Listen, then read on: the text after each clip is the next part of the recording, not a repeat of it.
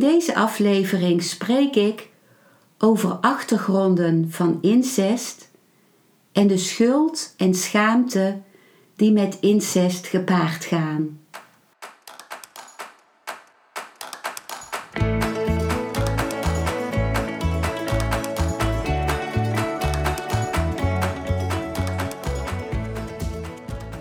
Welkom bij een nieuwe aflevering van Modita's podcast Van Pijn naar Zijn. De podcast waarin ik je meeneem voorbij de pijn in je leven naar wie je diep van binnen bent. Hoe kun je beter omgaan met je gevoelens? Hoe vind je rust in je hoofd? Wat zit er precies achter je pijn? En vooral, hoe kun je steeds meer jezelf zijn? Adem eens diep in en uit. Ik wens je veel luisterplezier.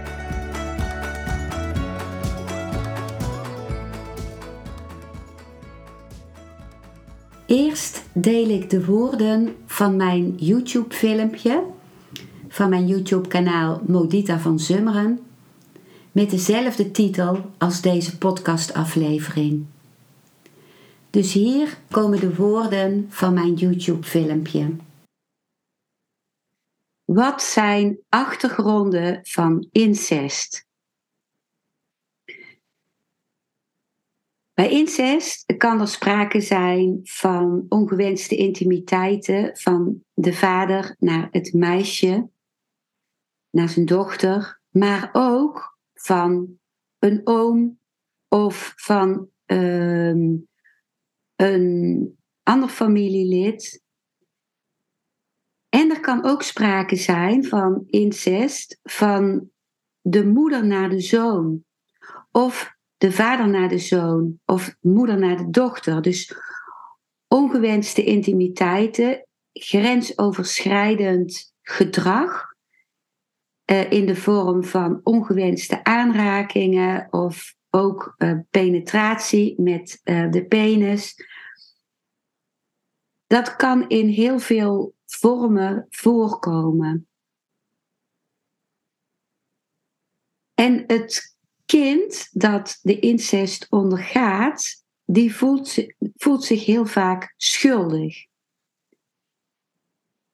En dat komt omdat het kind wil dat de ouder blijft staan. Dat de ouder als ouder blijft staan. Ik heb het nu voor het gemak even over incest van de vader naar een meisje. Anders wordt het te ingewikkeld om al die vormen steeds te benoemen. Het kind denkt bijna altijd dat de fout bij hem of haar zelf ligt.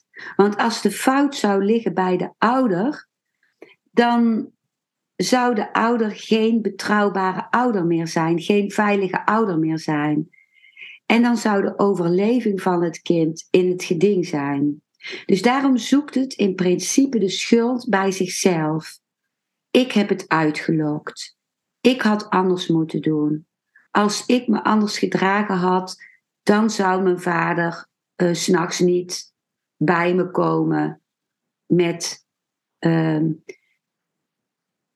deze aanrakingen of dit. Die zou de grenzen van mijn lichaam dan niet overschrijden. En dat schuldgevoel geeft het kind ook een gevoel van controle. Als jij de schuld bent, dan kan je nog iets doen in je fantasie. Je kunt dan denken, oh, als ik anders had gedaan, als ik dit of dat had gedaan, als ik mijn vader meer tevreden had gemaakt door hard te leren of door heel lief tegen hem te zijn, dan was dit niet gebeurd. Dus dan heb je nog enige vorm van het reguleren van jezelf. Dus dat kan de rol zijn van schuld. En er is vaak heel veel schaamte. Vaak krijgt het kind ook te horen dat het er niet over mag praten. Dus dat creëert al een sfeer van geheimhouding en een sfeer waarin heel gemakkelijk schaamte kan ontstaan. En ondanks de incest houdt het kind vaak van de vader. Omdat het voelt dat de vader ook het kind nodig heeft. En in die zin een verbinding aangaat. Ook al is het een grensoverschrijdende verbinding voor het kind. Het kind is daar niet aan toe. Die is daar niet rijp voor. Het is ook niet de juiste rol die de vader dan aanneemt. En ook die zwijgplicht, die rust vaak heel zwaar op het kind.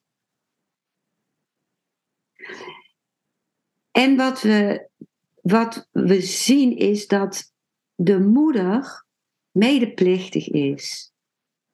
De moeder weet vaak of vermoedt vaak dat zoiets gaande is als incest en kijkt weg. Dat is wat we heel vaak zien. Ik zeg niet dat het altijd zo is, maar dat is wat we heel vaak zien. En zij heeft heel vaak, dat kan ik zien in familieopstellingen, heeft ze vaak een medeverantwoordelijkheid in het incestgebeuren. En wat we vaak zien is dat zij niet beschikbaar was voor haar partner, niet seksueel beschikbaar was. Dat ze zich om wat voor reden ook afwendde. Waardoor de vader zich meer op de dochter ging richten. En dat we zien heel vaak, ik zeg niet dat het altijd zo is, dat de moeder oogluikend toestond dat haar dochter op seksueel gebied haar plek innam. En in een heel aantal gevallen zegt de dochter dan ook van binnen: Oké, mama, ik doe het voor jou. Dat kan een dynamiek zijn, maar je moet in een familieopstelling kan heel veel brengen om de achtergronden van incest beter te begrijpen en verstrikkingen te doorbreken. Je moet altijd natuurlijk, ik als opsteller, weer blanco gaan kijken. Wat is er hier aan de orde? En wat je ook vaak ziet is dat de vader seksueel misbruikt is. En dat kan ook geweest zijn door de moeder. Dat de moeder door dingen waardoor zij zelf niet goed om kon gaan met de seksualiteit, weer door redenen van haar systeem van afkomst, dat ze haar zoon op een grensoverschrijdende manier heeft aangeraakt. Dat kan bijvoorbeeld al zijn als ze de zoontje in bad deed. Of bij het aankleden. Of door haar lichaam op een bepaalde manier tentoon te stellen naar de zoon toe op een seksuele manier. Dus dan is er al grensoverschrijdend gedrag geweest naar de zoon toe. En dan zie je dat de zoon dat voortzet naar zijn kinderen. Als de zoon het niet gezien heeft en erkend heeft wat er in het eigen leven gebeurd is en dat verwerkt heeft, dan gaat het op een of andere manier door naar de kinderen. Dat is één van de redenen. Dus ook een vrouw kan grensoverschrijdend gedrag tentoonspreiden ten aanzien van een man, van een zoontje of... ook een vader kan dat doen bij zijn zoon of een moeder bij de dochter, om haar aan te raken op een manier die seksueel over de grenzen van het kind gaat. En wat belangrijk is bij incest, het kan dus belangrijk zijn een familieopstelling om te gaan zien welke dynamiek er speelt. En om ook niet alleen de woede te gaan voelen, maar ook de liefde die er vaak onder zit. Dus een kind is heel vaak in verwarring. Er is én liefde. Het kind voelt ook vaak dat het een speciale aandacht heeft gekregen van de ouder. En tegelijkertijd is er de walging en de angst en de woede ook. Dus een familieopstelling kan helpen om zichtbaar te maken wat een gezond patroon is en waar het kind verstrikt geraakt is in dynamieken die niet bij de rol van het kind passen. En in een familieopstelling kan ook tot uiting gebracht worden de verantwoordelijkheid van de ouder. En dat is goed voor het kind om dat te zien. En daarnaast is het heel waardevol om trauma helingssessies te nemen. Omdat de familieopstelling laat iets zien wat zich in de loop van jaren kan gaan ontvouwen. Maar traumaheling is nodig omdat het overweldigende van die gebeurtenissen en van zo vaak herhaalde gebeurtenissen van de incest, dat is iets wat maar voortduurt en wat een voortdurende angst geeft, elke dag, elke nacht, en een voortdurende belasting van het geheim moeten houden. Dat alles is te overweldigend voor het zenuwstelsel. Dus het kan zijn dat je in een continue staat bent van onrust en een verhoogde prikkeling. En dat kan zich ook uiten in allerlei lichamelijke ziektes of het chronische vermoeidheidssyndroom. Of het kan zijn dat je helemaal in de shutdown bent gegaan, dus in de collaps, in het inzakken. En alsmaar moe bent, nergens meer toe kunt komen, depressief bent.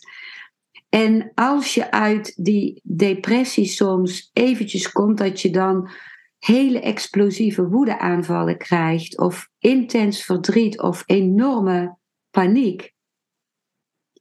Het lijkt dan ook alsof de tijd bevroren is, want voor trauma bestaat er geen tijd meer. Je bent als het ware bevroren nog in die situatie van de incest.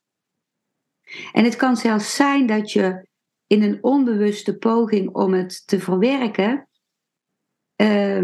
nieuwe gebeurtenissen oproept om er alsnog mee te kunnen dealen.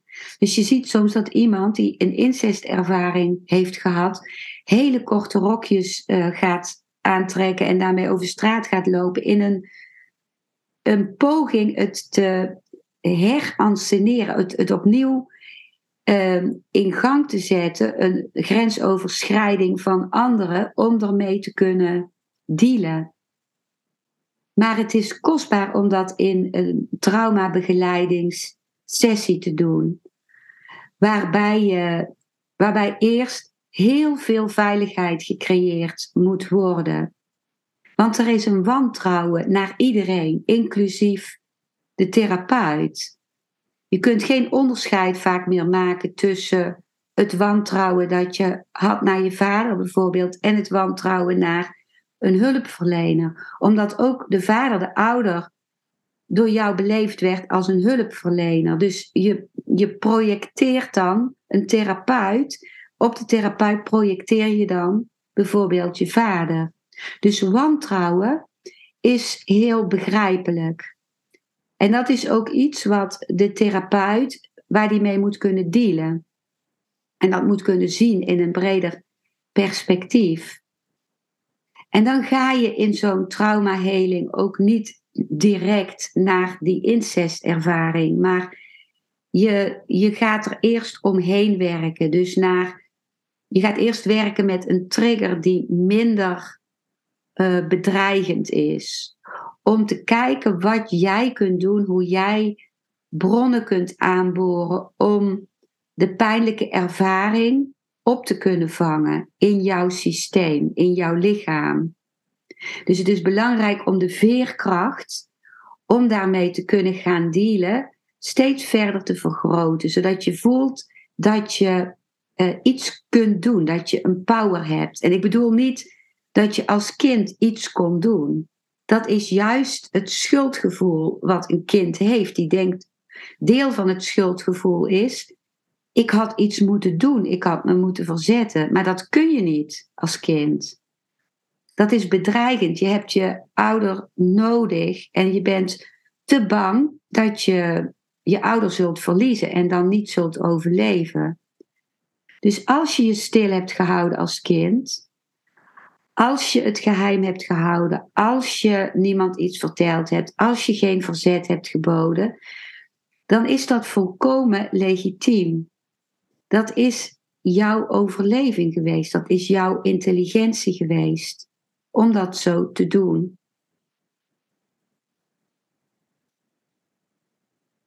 En de traumaheling is heel belangrijk om te zorgen dat je weer leert te voelen. Je hebt vaak al je lichaamssensaties afgeblokt. Om maar niet meer te hoeven voelen. Om ook maar niet meer die pijn te hoeven voelen.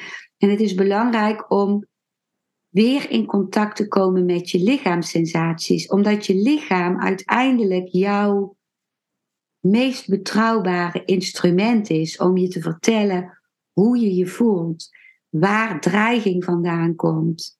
Als jij je lichaamssensaties hebt uitgeschakeld, dan neem je ook niet meer waar wanneer er op straat iemand naar je toe komt die verkeerde bedoelingen met jou heeft, die je bijvoorbeeld wil verkrachten. Dat is dan ook afgeblokt, waardoor je ook meer vatbaar wordt voor grensoverschrijding van buitenaf. En als je dan je lichaamssensaties weer gaat voelen, dan ga je die weer in verband brengen met, ook met jouw denkende brein. Wat ook iets uit kan denken wat goed voor je is en je kan beschermen. Dus dan komt er weer een lijn tot stand tussen de zorgvuldigheid en het zuivere waarnemingsvermogen van je lichaam, waar ook je levendigheid zit, en het cognitieve deel van de hersenen. En als je leert om steeds veerkrachtiger te worden in zo'n traumaheling en steeds meer hulpbronnen aan te boren van jezelf, en je voelt dat jouw veerkracht groter wordt, dan kun je ook steeds meer ruimte maken om ook opnieuw te gaan kijken naar die rotte ervaringen die je hebt gehad met de incest vroeger. En dan kun je daarna gaan kijken met alles eromheen. Dan is het ook in welke omgeving je er was. Dan kun je een groter geheel erbij betrekken. En dat maakt dat je het ook weer in de tijd kunt zien. Dat je kunt gaan zien, dat was toen, dat is gebeurd, het is voorbij. Pas als je het trauma gaat verwerken, kan er weer een gezonde tijdlijn naar voren komen. Waardoor je voelt dat je nu, op dit moment, veilig bent.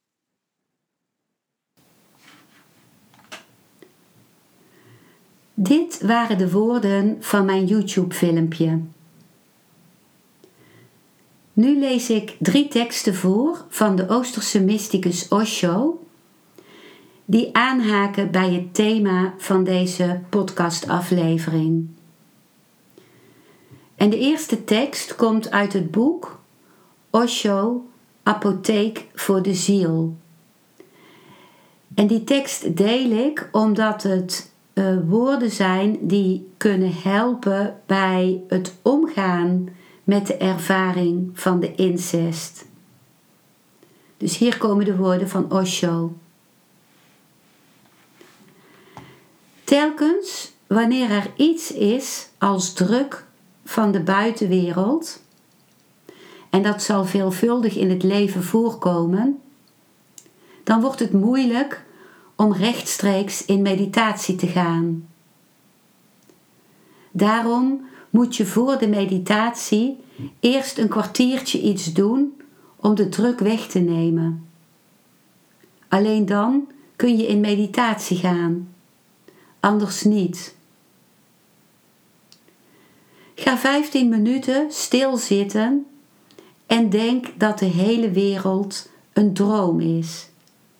En dat is zij ook. Denk aan de hele wereld als een droom. En dat er niets van ook maar de geringste betekenis in is. Dat is één ding. Het tweede, breng jezelf te binnen dat vroeg of laat alles zal verdwijnen.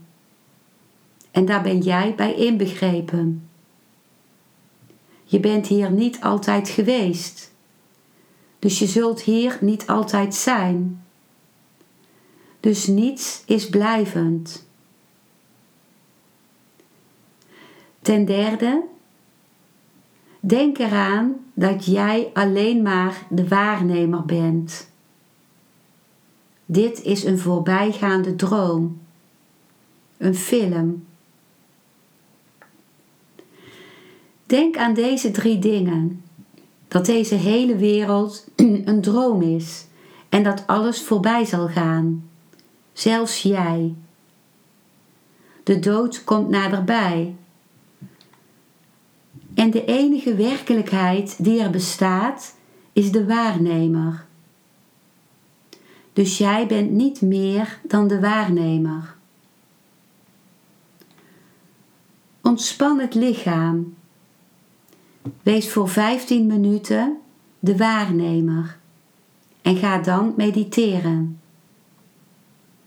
Dan ben je in staat erin te komen en dan ondervind je geen hinder. Maar wanneer je het gevoel hebt dat het mediteren makkelijk gaat, houd dan op met de voorbereiding. Anders wordt het een gewoonte. Je moet dit alleen gebruiken onder speciale omstandigheden. Wanneer het moeilijk is om in meditatie te gaan. Als je het iedere dag doet, is het goed. Maar het zal zijn uitwerking verliezen. En dan werkt het niet meer. Als de zaken scheef gaan en onaangenaam zijn, doe het dan. Zodat het de weg vrijmaakt en je in staat bent te ontspannen. Dat was de eerste tekst van Osho die ik in deze aflevering voor wilde lezen. De tweede tekst gaat over schuld. Schuld is een deel van de egoïstische mind. Het is niet spiritueel. Religies hebben het uitgebuit. Maar het heeft niets te maken met spiritualiteit. Schuld vertelt je eenvoudigweg dat je het anders had kunnen doen. Het is een ego-gevoel. Alsof je niet hulpeloos zou zijn. Alsof alles in jouw handen zou zijn. Niets is in jouw handen. Jij bent zelf niet in jouw handen. Dingen gebeuren. Niets wordt gedaan. Op het moment dat je dit begrijpt, verdwijnt schuld. Soms kun je ergens om huilen en wenen. Maar diep van binnen weet je dat het moest gebeuren. Omdat je hulpeloos bent. Een deeltje van zo'n grote totaliteit. En je bent zo'n klein deeltje. Het is als een blad aan de boom. Dat wordt gescheiden van de boom als er een sterke wind opsteekt. Nu denkt het blad 1001 dingen. Dat het zus of zo had kunnen zijn. En niet deze manier. Dat deze scheiding voorkomen had kunnen worden. Maar wat kon het blad doen? De wind was te sterk. Schuld blijft je het verkeerde idee geven dat je machtig bent. Dat je in staat bent om alles te doen. Schuld is de schaduw van het ego. Je kon de situatie niet veranderen en nu voel je je daar schuldig over. Wanneer je er op een diep niveau naar kijkt, zul je zien dat je hulpeloos was. En de hele ervaring zal je helpen om minder egoïstisch te worden. Als je de vorm blijft gadeslaan die de dingen aannemen, de vormen die ontstaan en de gebeurtenissen die gebeuren, dan laat je geleidelijk aan het ego vallen. Liefde gebeurt. Scheiding ook. We kunnen er niets aan doen. Dat is wat ik een spirituele houding noem. Wanneer je begrijpt dat je alleen maar een klein deeltje bent van zulk een grootse uitgestrektheid.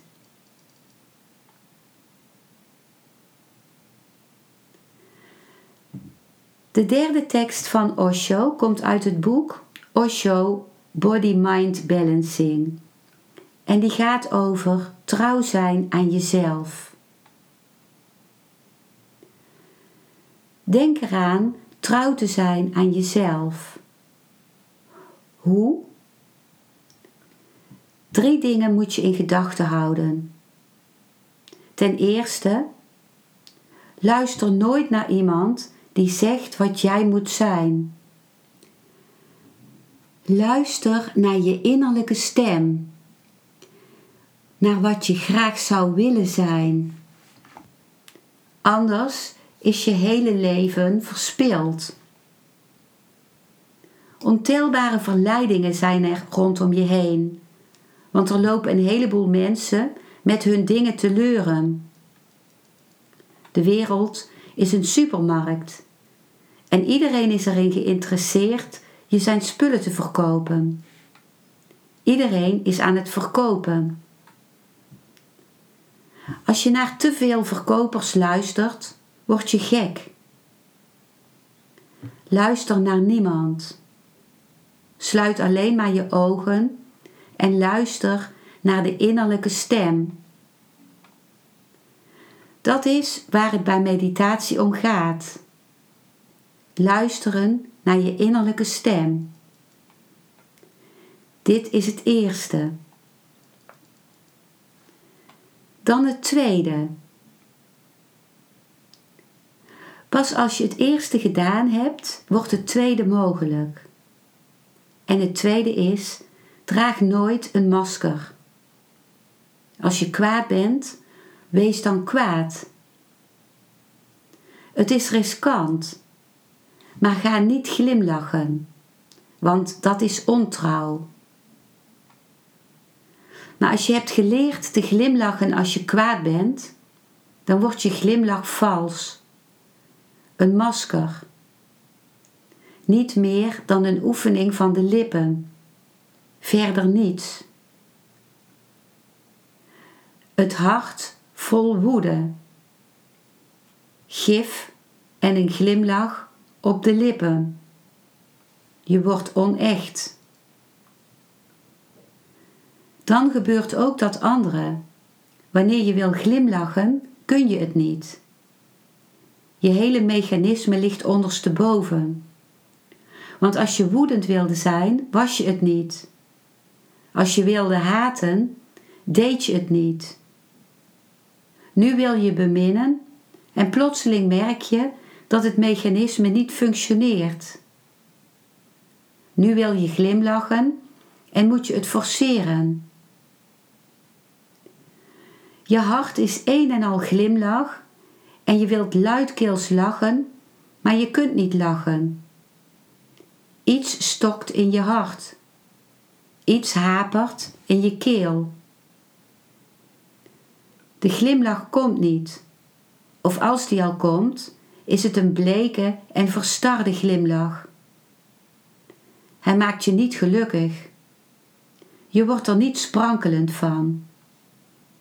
Hij is geen schittering om je heen. Als je kwaad wil zijn, wees dan kwaad. Er is niets mis met kwaad zijn.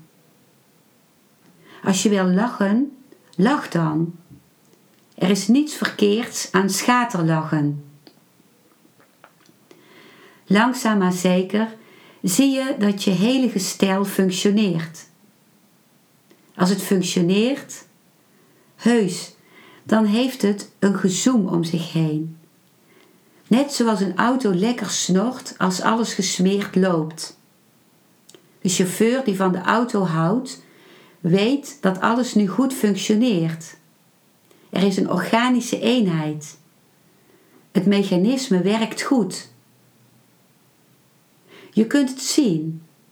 Steeds wanneer iemands mechanisme goed functioneert, kun je het gonzen om hem heen horen. Hij loopt, maar zijn stap heeft een dans in zich. Hij spreekt, maar zijn woorden dragen een subtiele poëzie in zich. Hij kijkt naar je en hij kijkt echt. Het is niet alleen maar lauw warm, het is werkelijk warm. Als hij je aanraakt, raakt hij je echt aan. Je voelt zijn energie je lichaam ingaan. Een stroom van leven wordt er overgebracht, want zijn mechanisme functioneert goed. Draag geen masker, anders schep je schadelijke functies in je gestel, blokkades. Er zitten heel wat blokkades in je lichaam. Bij iemand die woede heeft onderdrukt, raakt de kaak geblokkeerd. Alle woede komt tot zijn kaak omhoog en blokkeert haar dan. Zijn handen worden lelijk. Ze missen de sierlijke beweging van een danser. Want de woede zet zich in de vingers vast. En daar heb je de blokkade. Onthoud dat woede 2 bronnen heeft, waarlangs die zich ontlaat. Als eerste de tanden. Ten tweede de vingers. Want alle dieren bijten je met hun tanden of verscheuren je met hun klauwen als ze kwaad zijn. Dus nagels en tanden zijn de 2 punten waarlangs woede een uitweg vindt.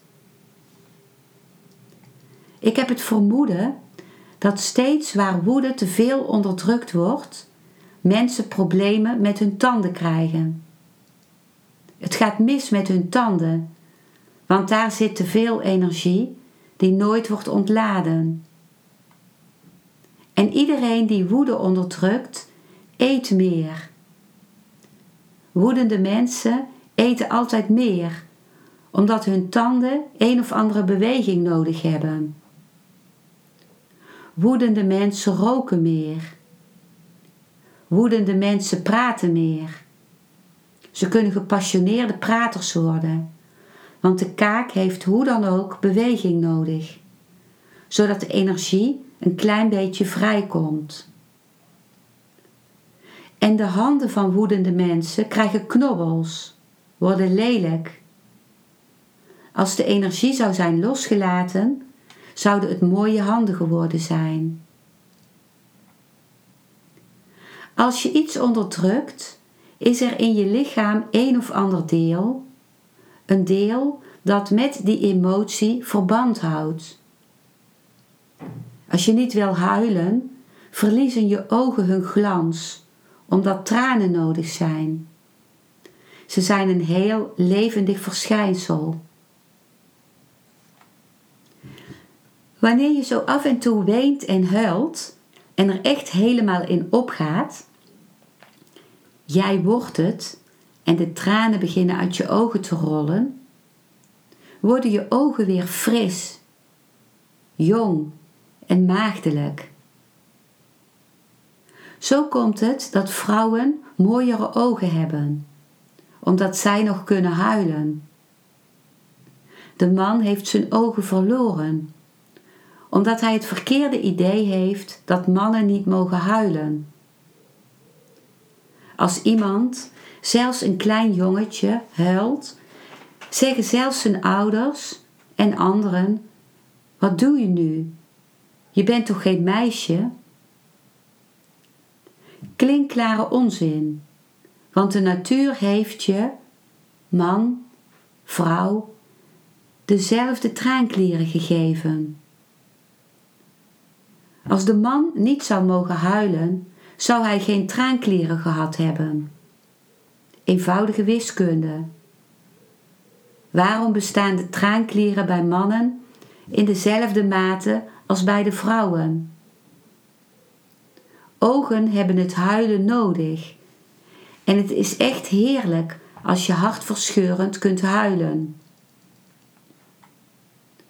Onthoud dat als je niet naar hartelust kunt huilen, je evenmin kunt lachen, want dat is het andere uiterste. Mensen die kunnen lachen, kunnen ook huilen. Mensen die niet kunnen huilen, kunnen niet lachen. En misschien heb je het wel eens bij kinderen opgemerkt. Als ze heel hard en lang lachen, gaat het over in huilen. Want ze horen alle twee bij elkaar. Ik heb moeders wel eens tegen hun kinderen horen zeggen: lach nu niet te veel, anders ga je huilen. Helemaal waar, want het zijn geen twee verschillende verschijnselen. Het is precies dezelfde energie die zich tussen twee tegenoverliggende polen beweegt.